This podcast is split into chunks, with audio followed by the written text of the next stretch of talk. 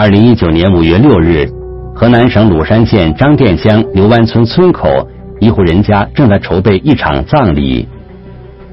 这亲戚朋友都去了啊，并且也都准备了农村的叫棺材，他都准备了棺椁，都准备准备准备变他把他媳妇儿埋的，都都已经挖好了，棺材都已经放了，就就差把盖子盖上。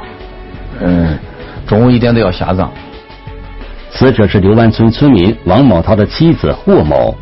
当天上午，鲁山县公安局的民警来到这里，他们找到了事主王某涛，要求立即停止葬礼。当时我们我们说，那你不能来，得配合我们，嗯，调查调查案件。听说民警要带走死者的遗体，现场顿时混乱起来。哎呀，好难真人呀！哎呀，关键啥都弄好了，都。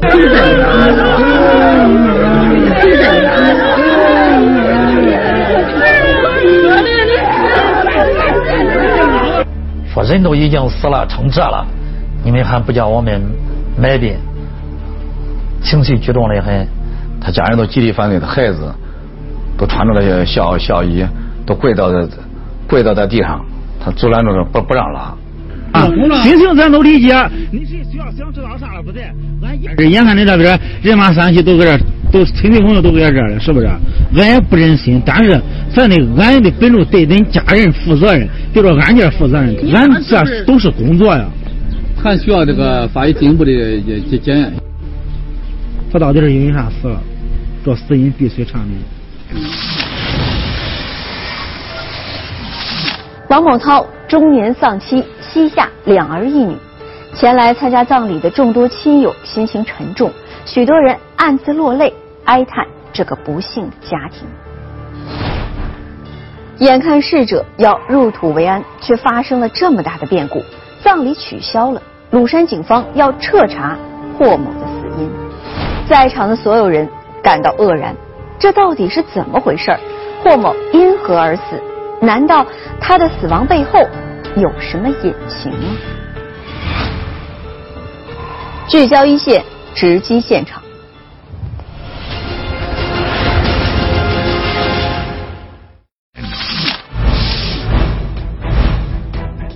交通肇事，女子惨遭不幸，命丧车轮，头部已经被碾破，证价不符。民警现场勘查，疑点重重。我有几次证，以前是开那三轮有保险，呃，商业险、三责险是一百万。被叫停的葬礼，一线正在播出。霍某确实属于非正常死亡，他死于一场车祸。五月四日七点三十分。鲁山县公安局交警大队值班民警接到幺幺零指令，张店乡刘湾村发生一起交通事故，有人员伤亡，要求立即出警处置。因为是出现亡人了，都损失比较大，影响也社会影响比较大，要慎重妥善处置。一是这个依法处置，第二是这个善后问题，这都需要做一个大队这一块妥善处置。事故现场位于刘湾村外的一条村道旁，这里的村民种植烟叶，在道路的一边建起了两排烤烟用的烟楼，烟楼中间是一片空旷的场地，场地里停放着一辆轻型普通货车。谁报的警？当时？你你你说那啥情况了？车在这院里，我提车的上外头。提车的提一下，那边不是有树啊？嗯。找不着。你车在哪一点？上那你上哪边去了？上那，上右边去了。嗯。来来，你过来过来，你过来我指指来。报警人是王某涛，顺着王某涛指引，办案民警看到货车前面躺着一个人，身上覆盖着棉被，头部已经面目全非。死者正是王某涛的妻子霍某。头朝东南。呃，脚西北，在车的前边躺着，头部已经被碾破了。这尸体在这了，这不是就没有再动？啊，脑仁碾着了。据王某涛说，车是他开的，在倒车的时候不小心把妻子碾压致死。到了那，你发现他在在他到看见人了。那当时我也慌，那我也听不清了，大概你车头都倒到那了？嗯，车头没有倒到这，但是能瞅见一一瞅见人家个头停的，摘当然摘不起来，正啊。后来这碰住这，碰住这。意思说墙也是你倒着倒塌了？嗯，是不是？啊是。民警注意到，这条乡村道路不算窄，两排烟楼之间的空地也很大。王某涛如果开车出门，很容易就上路了。在这样的地方，怎么能发生交通事故呢？右拐的时候，一般方向没有拐过去。后来他媳妇儿说：“你倒车，我在后边给你看着，你倒车。”啊，后来他倒车的时候，呃，倒着把他媳妇儿碾死了。由于慌张，把后边的烟楼也倒塌了。车在哪扎的？当时？当时车胳膊都给耐的。在这扎，将死拐的。那你媳妇儿给幺不他来是哪了？他不是给城里干活儿，小时在这住了。在那住了？啊，你你这正宽正啥的，那你就出车的，他咋给你指挥啥了？王某涛说，他之所以要倒车，是因为村道两边有种下不久的树苗，他为了躲避树苗，结果出车时一次没有拐过弯去，妻子出来给他指挥倒车，没想到发生了这么大的事故。你两三几天的事？两三天。那你为啥到今天早上才报警啊？当时不是害怕，吓得跟啥，赶紧一瞅那屋里孩子们都没在家，赶紧跟亲戚们联系。这那办证还车里有货没有？没有。空车。王某涛说，事故发生在凌晨两点半左右，他因为害怕没有及时报警，等到在外地上大学的儿子回到家以后，他才报了警。老百姓也有人说，因为他我当时在现场，其中跟他一个村应该是。一个一个人搁这说了，这洪涛都是老司机了，咋会倒车的给他媳妇倒死了？当时现场还有别人没有？就俺俩，你往这半夜，半夜空车你是往这弄啥了？空车走的，空车的。肇事的这辆货车是王某涛购买的，平时用来跑运输挣钱。王某涛雇有一名专职司机，两个人轮班出车。据王某涛说。当天凌晨，他接到一个活儿要给在村里居住的司机送车，才意外发生了这起事故。当时在现场，我也问他，我说你的车手续齐不齐？他说我这车上手续齐全，嗯，有保险，呃，商业险是三责险是一百万。你驾驶证、行车证拿来我看。我车迷的老师，我没有驾驶证，没有行车证。意思你你没有办证，意思是？你没有驾驶？我有 C 四证，以前是开那门那个三轮。管你个 C 四证过，C 四证也拿。C 四证俺媳妇搁洗衣机里给洗了。我说你有证没有？后来他说我有证，但是我是我我的是 C 四证，他应该是证不行。C 四证准许驾驶三轮汽车，也就是三轮农用运输车。王某涛交通肇事致人死亡，驾驶蓝牌运输车辆。与持有证件不符，属于无证驾驶行为，违反了我国刑法。根据《中华人民共和国刑法》第一百三十三条规定，违反交通运输管理法规致人死亡的，处三年以下有期徒刑或者拘役。现场勘查中，办案民警注意到，在肇事车辆前面停着一辆电动车。你开着的，你出来电车都给他扎了。那能谁谁的电车？俺媳妇。那他咋半夜两三点电车在那扎？电车就给你要是他干活回来在这扎扎了就没动。电车停不到屋里头。嗯，你屋里没电视，你都没上屋里开过。怎么着的？就是哪房间？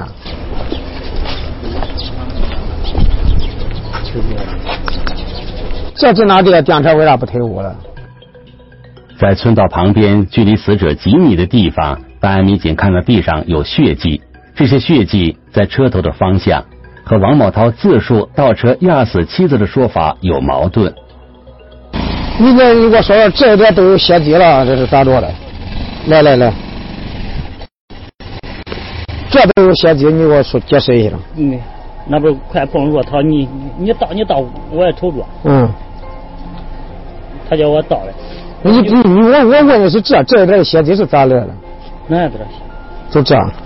这点血迹估计插插带过来的。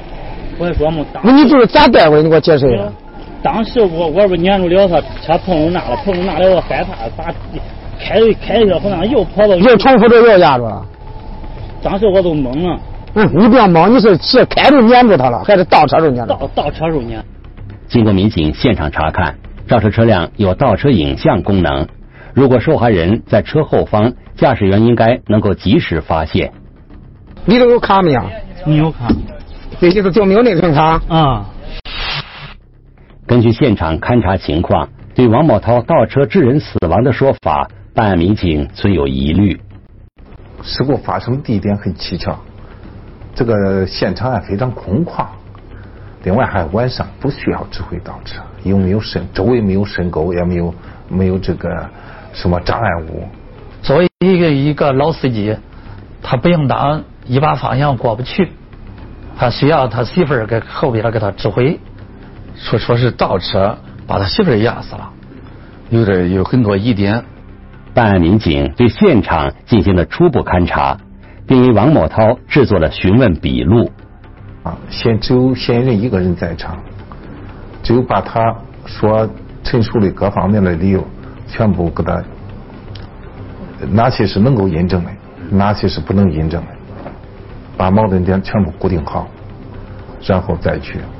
这个突破核心的内容。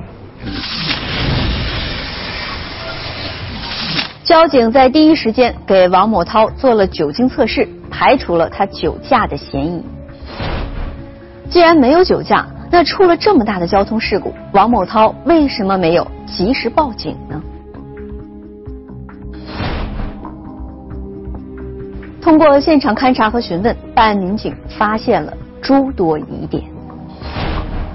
一，这么宽的场地，一个老司机为何一把方向过不去呢？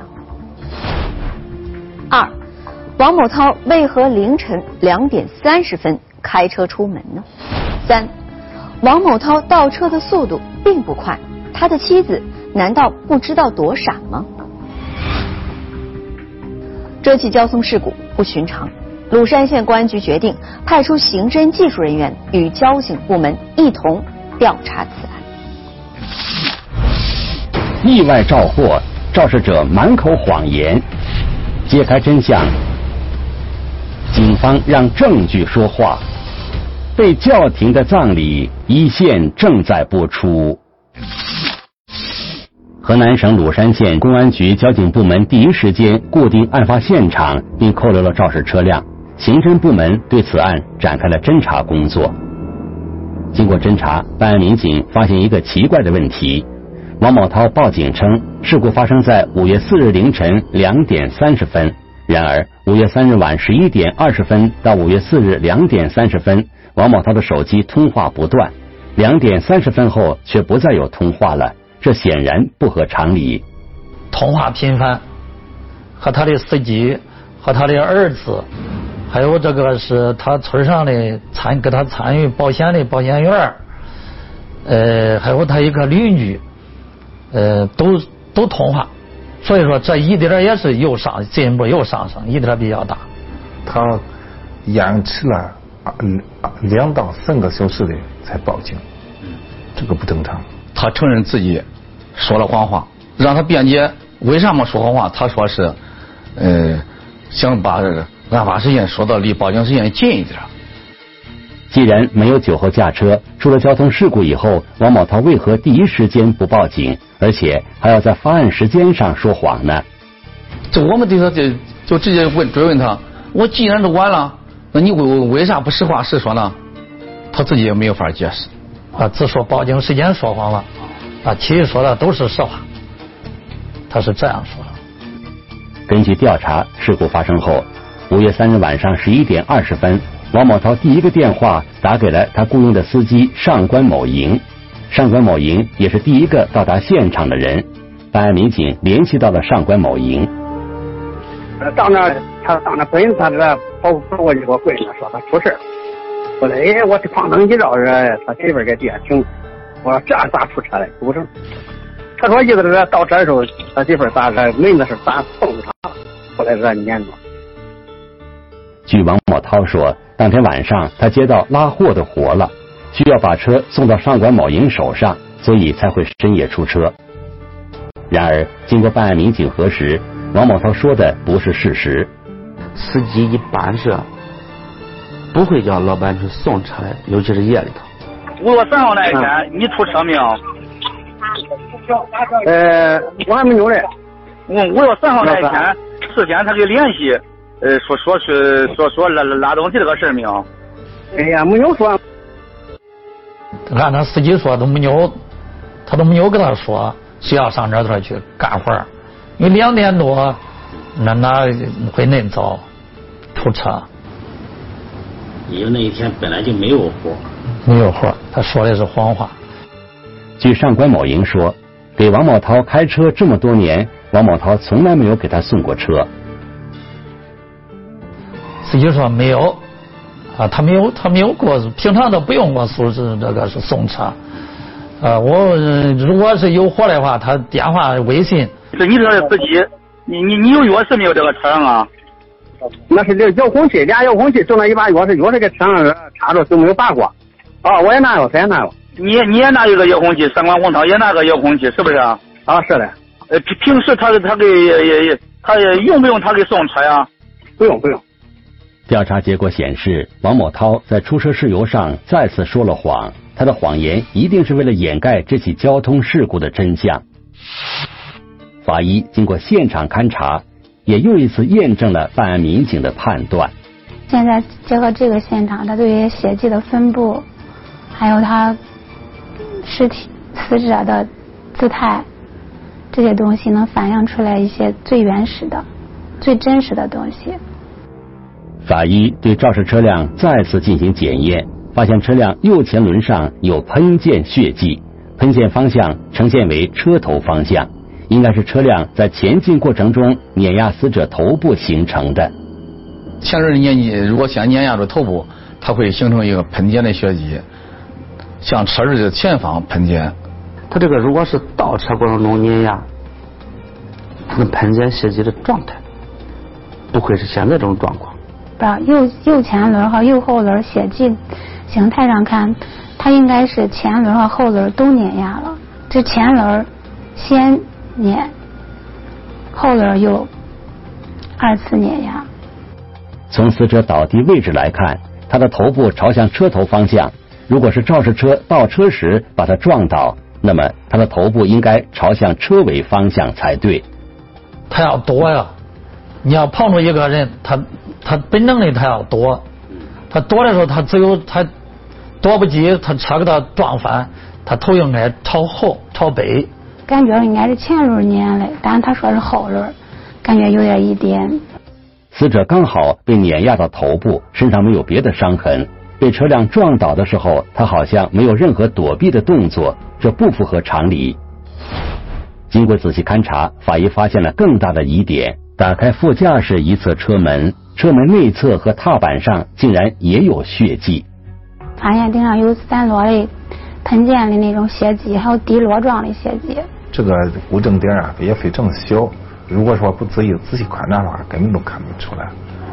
对，通过后期检验，这个车轮上的血迹，右后轮跟右前轮，包括副驾驶那个门内侧的那些血迹，都是死者所留。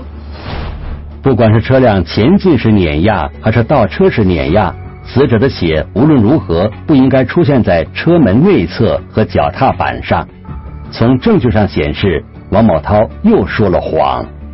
随着后批的那个检验结果出来之后，让让他解释，他也解释不清楚。他一直说他是倒车碾住的。你如果说他是右后轮直接碾压倒地碾压死亡的话，那么说他前轮。跟他车门内侧的血迹就无法解释了。如果说是死亡之前碾压的话，这个事情都严重了，那都是伪造的现场了。民警判断，王某涛一定隐瞒了这起交通事故的真相。种种证据表明，这不是一起普通交通事故，需要进行进一步检验，才能查明死者的死因。五月六日，办案民警再次来到现场。这个时候，王某涛通知了亲友，正在为妻子办理丧事。我毕竟拆压了，那个作为人定交通事故，家属感觉到也没有啥，就是说也没有啥太大意义那种感觉，所以说家属都想办理这种后事。当办案民警宣布暂停葬礼，要带走死者遗体时，在场的人们一时无法接受。他拉着他孩子，他孩子呢都是走在前面，情绪比较激动。如果单纯交通事故的话，这个很好办，因为毕竟是现场压住头压住人的头部了，致人死亡，这个是很明确。但是如果有其他的，你比如说有这个中毒啊，或者是其他方面的这个症状了。这个东西只有通过这些这个检验才能发现的，所以说当时就首先第一个咱就暂缓后事的办理了。听人家说的嘛，那报警报那个，为啥报那个？那等我回来了，我当时我当时晚上我知道这事了，我我开始订票，那凌晨零点时候那都订不了票。那天早上来，他说的东西跟跟他现在说的东西完全都不一致着嘞，他自己某些东西说了瞎话着嘞。导致俺的案件进展了都有问题，你你自己问他自己，他是不是说的瞎话？有部分的父亲，但是这些话我不要，俺不想在上电再说了。有些东西俺需要进一步去查证。我们就给他讲了讲了这个道理，说因为案件的需要，进有进一步侦查的需要，必须把把这个尸体拉拉到公安部门，有公安部门指定的地方保管。在葬礼现场。王某涛一直站在一旁默不作声。经过民警耐心劝导，被害人的亲友和子女终于同意警方带走遗体。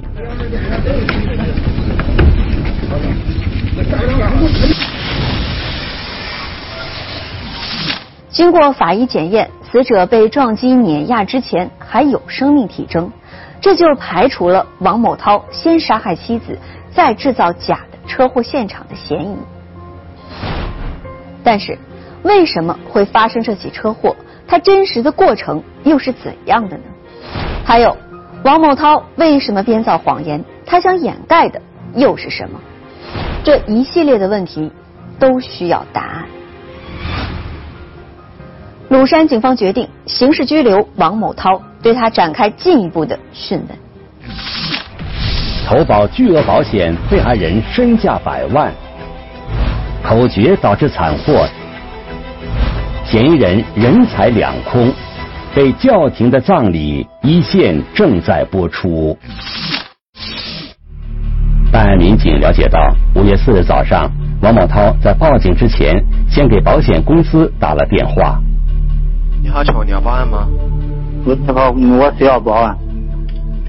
嗯，我嗯上厂子时候倒车了，俺媳妇在那。抽着脚倒车来，那和和我什么抽烟粘住他。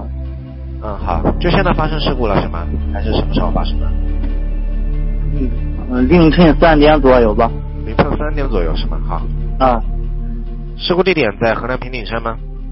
河南平顶山麓山张河乡刘安村。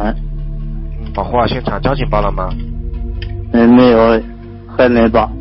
啊，您这个你啊，有人死亡的话，您这个一定要报交警啊，先生。啊好，嗯好，还有就是您没有保交强险的，交强险的公司你去报干，咱们公司没有。交强险报了了，刚才报。王某涛为自己的货车购买了一百万元额度商业保险，事故发生后，他首先想到了保险理赔。办案民警进一步调查，发现除了车险之外，王某涛竟然还为妻子霍某投保了一百万元的人身意外险。我发现他这有这个入了有这个车险，并且有人身险，就说一旦有啥损害的话，赔付额度是比较高的。当时我们也把这个保险纳入这个考虑范围了。五月三日晚上十一点四十分，王某涛给同村的一位村民打了电话。这个村民就是为霍某办理人身意外保险的业务员。王某涛曾向他询问霍某百万元人身意外保险的理赔事宜。我那你是正常报警，是吧？嗯。你个保险公司的也得报警，这个你底下，你要是当着警察上这作为现场上这没有上油，嗯，你也得上派出所得开这个注销户口证明跟死亡证明这两样证明，啊才能理赔。警方认为，事故发生之后，王某涛第一时间没有想到报警，而是报保险公司走理赔程序。这也不排除他为了骗保而制造这起交通事故的可能。坐飞机、高铁、轮船、自驾车、坐公共汽车，这出点人，这点都有条款一百万。嗯，那根据这个保险合同来讲，嗯，如果说这个女的她是被被撞的意外死亡，嗯，只能全额赔款吗？赔不了。你这写的可清楚。一般说，公司的免责合同它是很清晰的这一块，因为他俩投保的方式是，就是说，他是两口子互投的，两口两口互投的情况下，像这种免责行为很明确。如果说两个人之间相互之间造成伤害，人家明确规定是免赔的，这个东西保险公司一分钱不会包的，所以说这骗保的可能性基本上不存在。警方通过调查拆穿了王某涛编造的种种谎言，许多问题王某涛难以自圆其说。啊，也给他讲政策，也给他讲这个法律啊，这个是不容这个亵渎的，这个生命不能随意剥夺。另外，事实终归是事实，谎言终归是谎言。你要让一个嫌疑人都随随便便都逃脱了法律的制裁。那那我们也对这事警府也对不起这事警府。在证据面前，王宝涛终于说出了案发当晚发生的事情。开始我是考虑过，看那个你就那交警说这是不是属于交通事故啊？你要事故小了，我不能在家照看孩子。后来到这这，交警们呢都跟他说了，他们这事实都是事实，你既然隐瞒不住。就是你为啥要隐瞒？害怕驾驶证跟车证不符判刑。据王某涛说，五月三日，他开着货车帮别人送了三车货，晚上九点多回了家。为了停车方便，王某涛每天把车停放在村口的空地上。如果时间晚了，他就住在一间废弃的烟楼里。就在这天晚上，王某涛的妻子霍某下班回家，也来到了这里。当时俺媳妇到家时候，我也将在屋里收拾了，还没睡。他他说他在外头那灯不是明着嘞，门开着，他说红桃你还没睡我说没有嘞。他说我忘拿钥匙了。霍某把电动车放在门外，走进了烟楼。他媳妇到家，他说呀，我忙碌了一天很累，你给我捏捏脚。呃，后来这个是他媳妇，他给他他说呀，我也干一天活了，很累。后来说，他说呀，你给我捏捏吧。牢骚归牢骚，王宝涛还是给妻子捏起了脚，两个人说起家常话。回去之后，他俩在对话当中，他妻子就问他：“那你天天真真忙，嗯，挣了钱都弄哪去了？”王宝涛说的是：“那不到月月底的，你老板子给我咋结账啊？”他在那说：“他娘那逼你死出去都不回来，你都不是男人，连家都养活不起。”意思，你别的女的谁你家意思？你女的出去干活。王某涛说，他干了一天活，已经很累了。妻子的抱怨让他感到心烦意乱。他也叫我，那边叫老的，我也生气了。这句话应该刺激了他，他都动手打他媳妇儿。别给他给床上躺着，我都着手，弄这电梯照着眼扇着吧，后来打全打住，就那鼻梁子。就打住流鼻血啊，鼻血当然收不住手，我照头捶进去，捶到那碎肉啊扔那床上。你听我说，你要说这以后，你干你的，我干我的，我跟那床上起来上外边开车去。据王某涛说，他和妻子霍某原本是患难夫妻，自己不抽烟不喝酒，也没有其他不良嗜好，一心挣钱养活这个家。俺媳妇。俺俩在田上做过可大呢，他还是十八呢，我摆了个街里头，拉家的车给人家搬水泥，拉一天斤水泥，这有七百转，俺们挣了五块钱，但是当时处理啊，啊，当时日本都这估计，家里头俺媳妇回家挣点馍拿去，最后反正咋接吧咋来吧，反正那几年熬过来，俺俩真同甘共苦过。王茂涛买了一辆铲车用于出租，还买了一辆货车跑运输，家里的日子一天天好起来。没有想到夫妻俩因为钱的事儿发生了几次矛盾。说他要金项链，家庭条件急啊，咱不是说可浪漫人。我的意思我开始我没同意，我说的意思咱真这刚起步做生意也需要钱。后来他说的多了，他说意思你谁谁都谁谁都一说这，我说呀，要是那着，你自己拿了钱去买去吧。他的意思就是，人家别的买都是我去给他买，我没有去，他生气。冰冻三尺，非一日之寒。王某涛和妻子多次为钱争吵，最终办了离婚手续。离婚了，他啥也没要，等于闺女孩子他也不要，家啥他也不管，也等于离婚没离家。离婚了一年，他给外头打工的不待见，后来回来了。后来两个人又复了婚，但是感情上还是有了隔阂。这一次发生口角，王某涛出手打了霍某，随即起身出了门。我车打着走那有，反正有五六米、六七米吧，这距离也不准确，反正是车开着走了，走的都跟那。我住那门几乎都快齐了，他给屋里出来了。他媳妇从屋子里跑出来，拉住这副驾驶的这门子也也要上车。一个人也非要上车，一个人非要下车，非要叫他下车。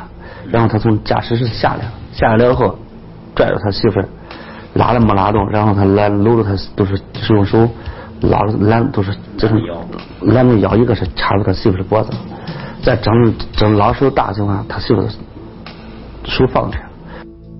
就是在这个拉扯的过程中，霍某的鼻子一直在流血，形成了车门和踏板上的血迹。他越脚拧了脚踏板上，俩手扳住那门子里头有扶手，扳住他胳膊上来。我给后头抱出我拦住腰，向后捞的。啊，他俩跟俩手扳住门我捞不动出来，着手给后头。他们就随手抓着，搬到车后搬的，搬一会儿以后给我没劲了，丢开了。查着媳妇直接给他抱到这车上扔了他，然后关上车门，直接上车开车走了。我给揉到这，门子关住，这地上就可宽。我我走这开始正西拐了，没拐过去了才到。王某涛承认，他之前所说妻子给他指挥倒车时被撞身亡，纯属自己编造的谎言。当天晚上。他把已经昏迷的妻子扔在车边，启动了车辆。就暂时失去行动能力的情况下，他还把他媳妇放到车前头去。这种还开车往前走，他并不是说倒车。作为成年人，他完全能够预见这种结果的发生，而是放任这种结果发生了。驾驶室里的王某涛看到了妻子被碾压身亡，他心慌意乱，多次挂挡失误，撞到了烟楼围墙之后，才停下了车。他最后。把这个作案过经过供出来以后，又又谈起了他家里情况，他自己都都哭了起来。那毕竟是自己的媳妇，也也不是说的，那也跟着我过二十多年，也不是说没有点感情。那妻子也不在了，他自己将来要负法律责任。这个案子后果的发生，对他这个家庭真是一个悲剧。为了逃避法律责任，王某涛编造了一系列的谎言，而他的这些谎言都被鲁山警方用证据一一戳穿了。